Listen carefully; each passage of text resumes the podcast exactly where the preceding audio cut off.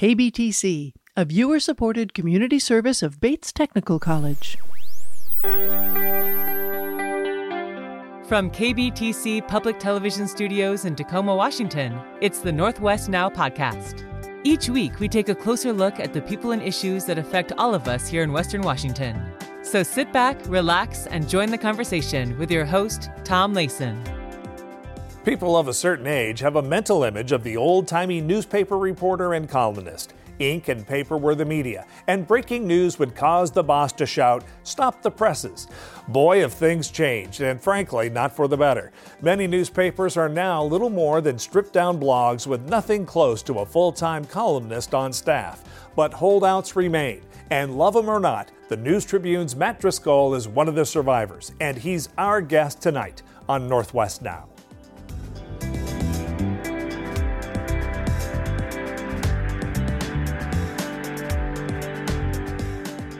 We have done a number of programs over the years about struggling newspapers. The Associated Press reports that about one third of the nation's newspapers have shut down since 2005, with about two thirds of the nation's newspaper journalists having been shown the door. Here in the Pacific Northwest, there are a good number of new print style media outlets that seem to be doing okay, serving niche subscriber bases and fundraising. But the number of printed, advertiser supported daily papers is down to a handful, including the News Tribune, which is a little amazing considering the competition from the larger Seattle Times and a long period of money losing ownership that in 2020 saw a bankrupt McClatchy company go under the control of a New Jersey based hedge fund called Chatham Asset Management. While the TNT is a shell of its former self, at least the area between Seattle and Olympia isn't a so called news desert where there's no daily newspaper. Yes, a lot of the veteran staff departed over the years, but some still remain, including columnist Matt Driscoll, who's been writing all about Tacoma Pier since 2017. Matt, thanks so much for coming to Northwest Now. I read you all the time in the News Tribune. Glad, glad to get you in here, and get a few questions, and, and learn a little more about you. Start then with your, your biography. Um, where did you come up, and talk a little bit about your career path? Sure. Well, you know, I don't want to dive into uh, the, the, long narrative, but the short story is uh, I'm a kid who grew up in Puyallup for the most part, Puyallup schools. Uh, went to college locally and figured out that I, I kind of wanted to write and then had to figure out a way to make some money doing that. So I had a little bit of an untraditional path uh, going through a lot of alt press papers covering music, arts and entertainment, that sort of thing. And um, one thing led to another. I became an editor of uh, the Weekly Volcano um, here, affiliated with the uh, Fort Lewis Ranger, and then um, went to Seattle Weekly. And then I've been at the News Tribune for about um, almost nine years now, and so I've been a Tacoma guy this whole time. Um, and you know, I really just consider myself uh, lucky to have a job writing about the community that I grew up in, the community I care about, the community that I feel like I, I know something about. Um, and you know to be able to put some shoes on my kids' feet while doing it. Yeah, yeah, and uh, and I, and it's unusual to be able to do this all in one market. You didn't go to Topeka and then up to uh, you know Billings and then come over. You did the whole thing locally. Well, I mean it's true, and I think if I had uh, you know been one of those kids with a uh, solid plan and, and, and forethought, maybe I would have gone the more traditional route. You know, I really just kind of fell into it. Like I said, I just wanted to figure out how to write. You know, I've got a lot of colleagues who, uh, you know, there's all sorts of pe- reasons people get into journalism. Some people really love to break big stories. Some people love to uh, hold government accountable. All of it's very important. Um, my passion has always been kind of telling stories and people's stories, and getting to do that in my hometown is just a thrill. Ever had the idea of trying to get syndicated, going national or anything, or do you really see the hyper local piece as being where the opportunity lies? You know, I mean, I got an ego like the next person, but I, what I would say is the longer I do this, the more I appreciate um, the ability to do it here. And, um, you know, I, it's not, maybe I would enjoy a, a, higher profile, but I think there's a lot to be said for building a, building a career and, and, and building a body of work in a place that, you know, where it can resonate with people you know and, and making an impact there. So I, I the more the longer I do this, the more I love it. You're coming out of the News Tribune feet first, in other words, right? That's what. Yeah, yeah. Someday. Yeah. Um, TNT has uh, turned the commenting off, and as a columnist, I'm sure that blowtorch has been turned toward you um, more than once. Um, talk a little bit about turning commenting off. A lot of newspapers have. How do you deal with the vitriol, and what's people's biggest gripe about you? Yeah, wow, that's a lot. Um, well, and I, I hope it doesn't blow the whole premise of the question, but I, I, I think what's going on with the commenting right now is we're just in the process of, of, of, switching our commenting. Believe it or not, there are services that do that. So I don't think it's some sort of a deliberate decision um, to, to just wholeheartedly to- turn commenting off forever. I think it's, it has more to do with that. But that being said, this is something we grapple with all the time. Yeah. Uh, you know, comment sections can be um, productive. They can be a, a way to have community engagement. They can also go really south really quickly. And so, you know, if we've got a sensitive story uh, or a story about a subject that we know is likely to uh, draw a lot of just unnecessary hate and hurt, then we will turn the comments off on some of those things. You know, in terms of the criticism I hear, as a columnist, you know, I share my opinions about all sorts of things. Um, I think people tend to uh, attribute me with kind of a, a, a, the progressive bent and, you know, particularly in, in the politics today, it's very hot. And so, you know, I think a lot of the, feed, the, the, the, the, wrath that I face has to do with kind of that partisan divide where. Being a far out lefty. That's yeah, I mean, I'm a right? commie pinko, I think, yeah. is in, in, in, a lot of people's mind. Okay, fair enough. Um, talk a little bit about your philosophy of column writing. Um, a lot of us in the media have done it, I've done it, but you know, when you're spending 15 minutes on it, doing as an aside, it's observational. It's, you know, my dog's a great person, stuff like that. The best column writing, though, when you're doing it full time, is really combining journalism and the news flow and facts and melding that with some good analysis and opinion that you have formed through that news gathering process. It's a hybrid almost, as opposed to just sitting at your bar stool um, giving your thoughts about a passing seagull. And a lot of columnists, you know, have, have, have done that in other large markets. But I think the best stuff combines those two, and I see you doing that. So you have this sort of uh, ethos and pathos, um, heart and mind um, balance taking place. How do, how do you approach that? How do you not let your heart dominate? How do you how do you balance that? Sure. Uh, I mean, I think you're forgetting my great uh, Seagull column of 2017. uh, but I mean, I think your analysis is, is spot on, Tom. The only thing I would, I guess, add to that is I try to do everything um, you just mentioned while um, writing with a voice that, uh, that, that, that, that, people connect to, that has humanity, and more, most importantly, has a connection to this place. I mean, I think that's what kind of makes the difference. Um, is not only not only am I writing about issues people care about, um, things that affect them, offering analysis, doing the reportings, uh, you know, so it has journalistic integrity. But then I'm also writing about it from uh, from the perspective of someone that whether they know me in person or not, they feel like they know me because I'm from the same place that we, we share the same experiences. And so I think that's a big part of it. I know as newsrooms have shrunk, and the News Tribune certainly has. You guys are, you know, pretty darn small now. The editor's role, and this is across media though, the editor's role has gone away. Has gone away. A lot of reporters are going straight straight to the straight to publishing without a guy with a green visor and a red pencil looking looking at their work. Do you have an editor, or is that person purely regional and you go straight to press? How do you handle that? Yeah, um, well, I do have an editor, um, and it's a little bit of a unique situation. I'm a, I'm the opinion page editor, so technically I am an editor. Exactly. And so yeah. I edit uh, the op-eds, uh, letters to the editors, those sorts of things. But for my own writing, uh, I mean, just in, in terms of practice, I think it's a, it's it's an essential part of the pra- uh, part of the process. Uh, editing editing can be difficult, but um, you know that's how. But you run it some by somebody. Yeah, yeah, and okay. I think for the for the most part, Tom. I mean, to, on a on a broad level, all of our reporters do, aside from instances where it's breaking news. And a lot right. of times we'll have an editor go back and, and I mean, all the time we'll have an editor go back and, and and post something once it's up. But you know, everything we publish still gets edited. Now we don't have a huge copy desk like we used to. Right. It could go on and so on. So you're filling in that role. People, you know, the typos that slip in now and, yeah. and all those sorts of things, and I'm well aware of it. And um, it, you know, it, it is difficult, especially having, you know, I haven't been in the business forever, but long enough to remember how it used to be. I mean, yeah, it's uh, that can be challenging, but I think by and large, um, we still we still hit the check the boxes. Yeah, this is a little. There's an anecdote behind the scenes to this one, and that is, I think I somewhat disappointed one of your coworkers once. Caught me during a bad week and uh, just kind of the, cynical Tom came out talking to a class of you know wannabe journalists, and um, but I still struggle with it. You know, young kids who want to be in television and come up and and be in industries that are that are in deep trouble, and newspapering most certainly is when you look industry wide. What do you tell young people? What's your what's your guidance going forward? And they say, Matt, I want to I want to work on a newspaper and maybe write a column someday.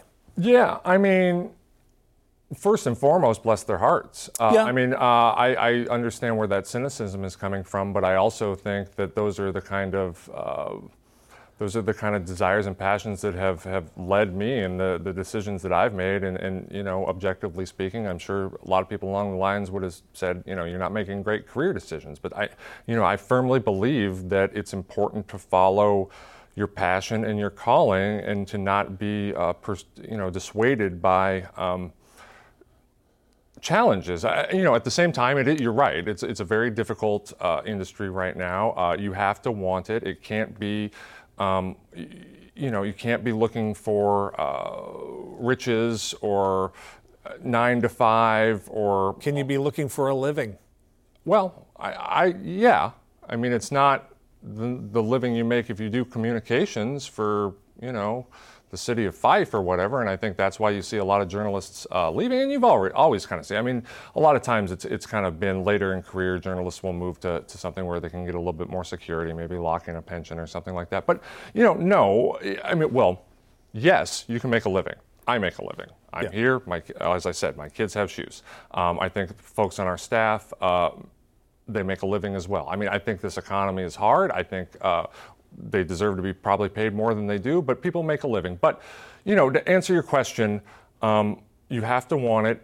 And I also, as, as difficult as things are right now, I have supreme faith in the importance of journalism and in particularly local journalism. And I believe that people recognize that. I'm scared that it will take further disruptions before um, that full recognition happens and, and, and, and, a model that is sustainable and works really really comes to fruition. But i don't i don't think journalism is going to go away. That was a nice segue into my next question is when you're looking at advertiser supported newspapers as opposed to blogs with subscribers um, or print style blogs um, with subscribers or um, benefactors um, you know, specialized uh, funds that, that benefit them, but advertiser supported. What is the is there a pathway forward for traditional newspapers, um, or does it? What do you think the model looks like going forward? And I know if you had the answer to that, you wouldn't be sitting here doing Northwest now. But point being, what are your thoughts about that? Right. I mean, I think it is complicated, but I, am not entirely sure that it is as complicated as, as as we make it out to me. I mean, just to kind of lay the groundwork there, you know, I take it as second nature because this this is my my my, my my industry, my business. But I mean, essentially, what has happened is that advertisement revenue you, you talked about has, has dried up. You know, there's the internet now. We don't. There's no more classifieds. There's no more reason really to run big Sunday spreads for the auto. You know, and so that revenue stream is what's left of it is disappearing. And so the pivot you're making is to um, actually s- sustain a newsroom by subscriptions. And and, and I, I realize that's difficult for people to understand, but you know how it used to be. That's just kind of paid for the price of, of, of delivery. Like it, right. you know, all the money was in again the classifieds, the big advertisements. That's how we had the huge building and the and the big staff were those sorts of things. And so you're seeing that pivot. But again, to go back to my, my previous point, at the end of the day, I believe uh, a, a critical mass of people in this community and other communities do realize the value of, of, of, of, local journalism. They might not fully realize it until it starts to go away or, or in some you know, dire cases goes away altogether. But I do think there's a case to make there. And I think for us now it involves showing people that we're offering coverage, insight, perspective, voices that has value and that they're not going to find anywhere else. I'm saying in a place that Seattle Times isn't. Right. Mm-hmm. I mean, we're the only ones, you know, and I'm not knocking anyone else no, who no. does it, but I mean, we are yeah. the only ones who, who cover this stuff with the breadth that we do. Uh, you know, KNKX does some good work there. There, there, there are. I, am not trying to take any away, but but we're here, yeah. and so you don't get to take that for granted. You still have to prove it to people, and I think that's what we're trying to do. Here's one for you, and you've gestured at this a little bit, but I want to hit you on it specifically. Does journalism still make a difference? Can it affect change still?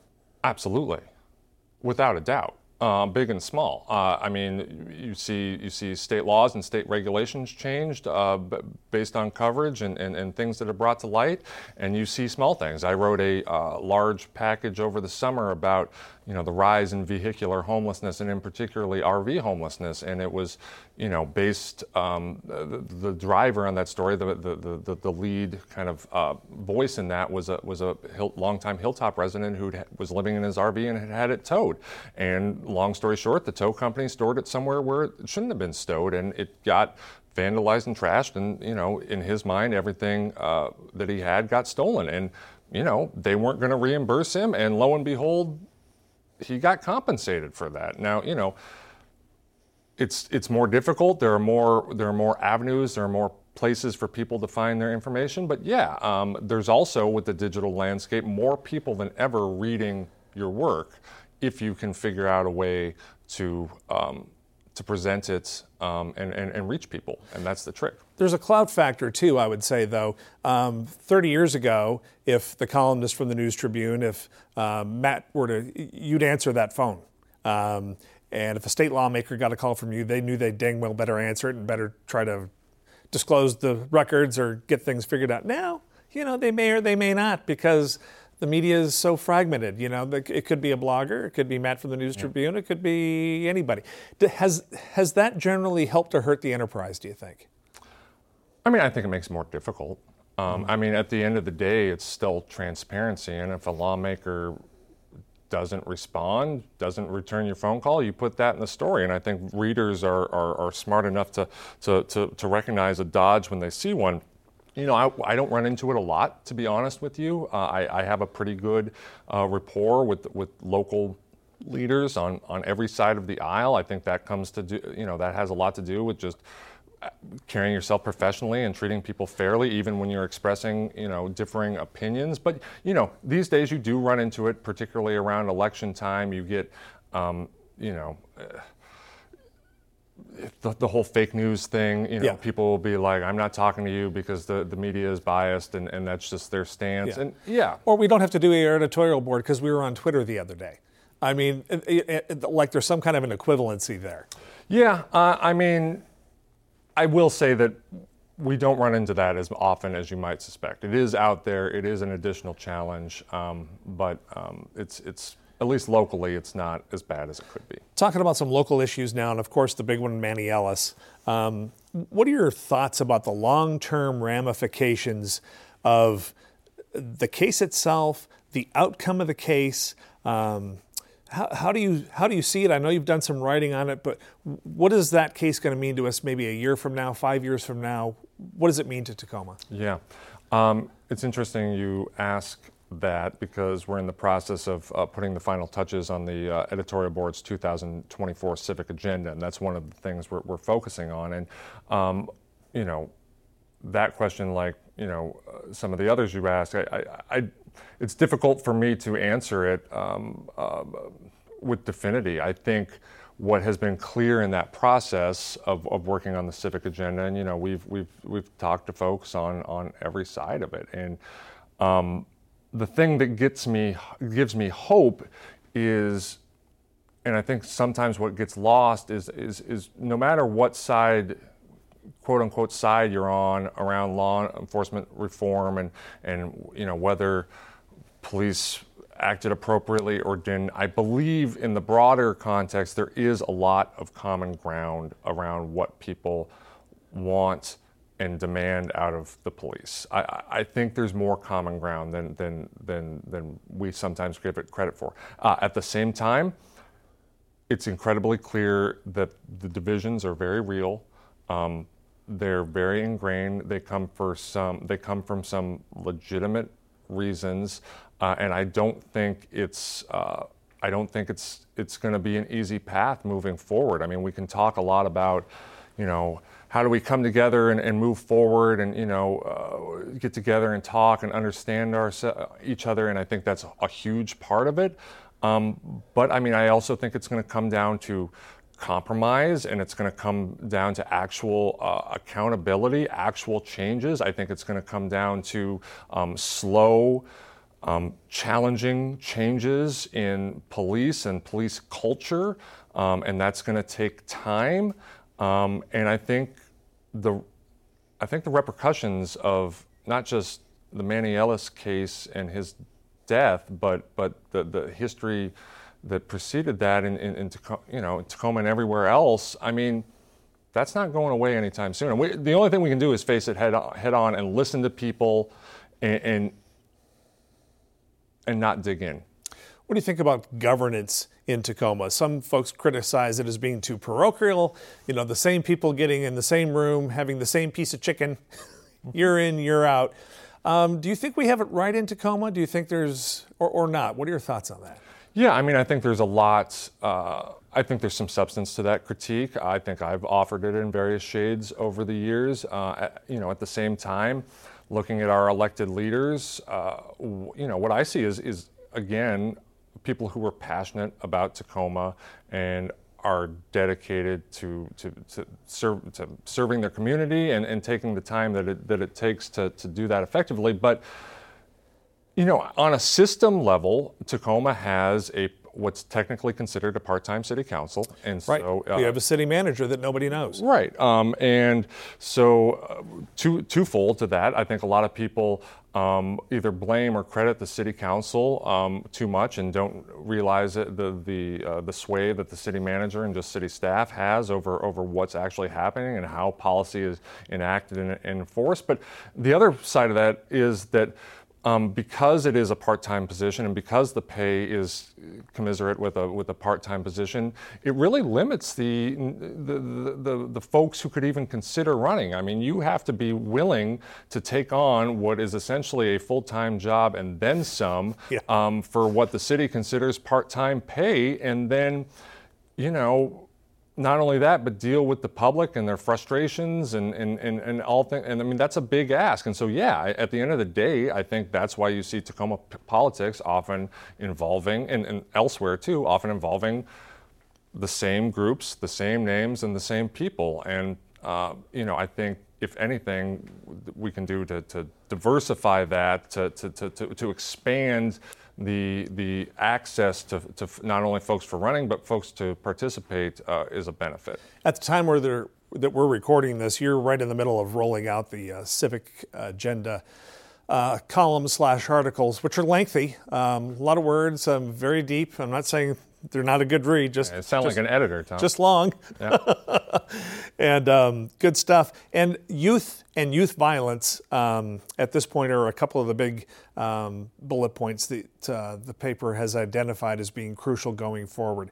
You know, to, on one hand, I read about um, horse riding, horseback programs, and on the other hand, I'm reading about violent crimes and the murder rate.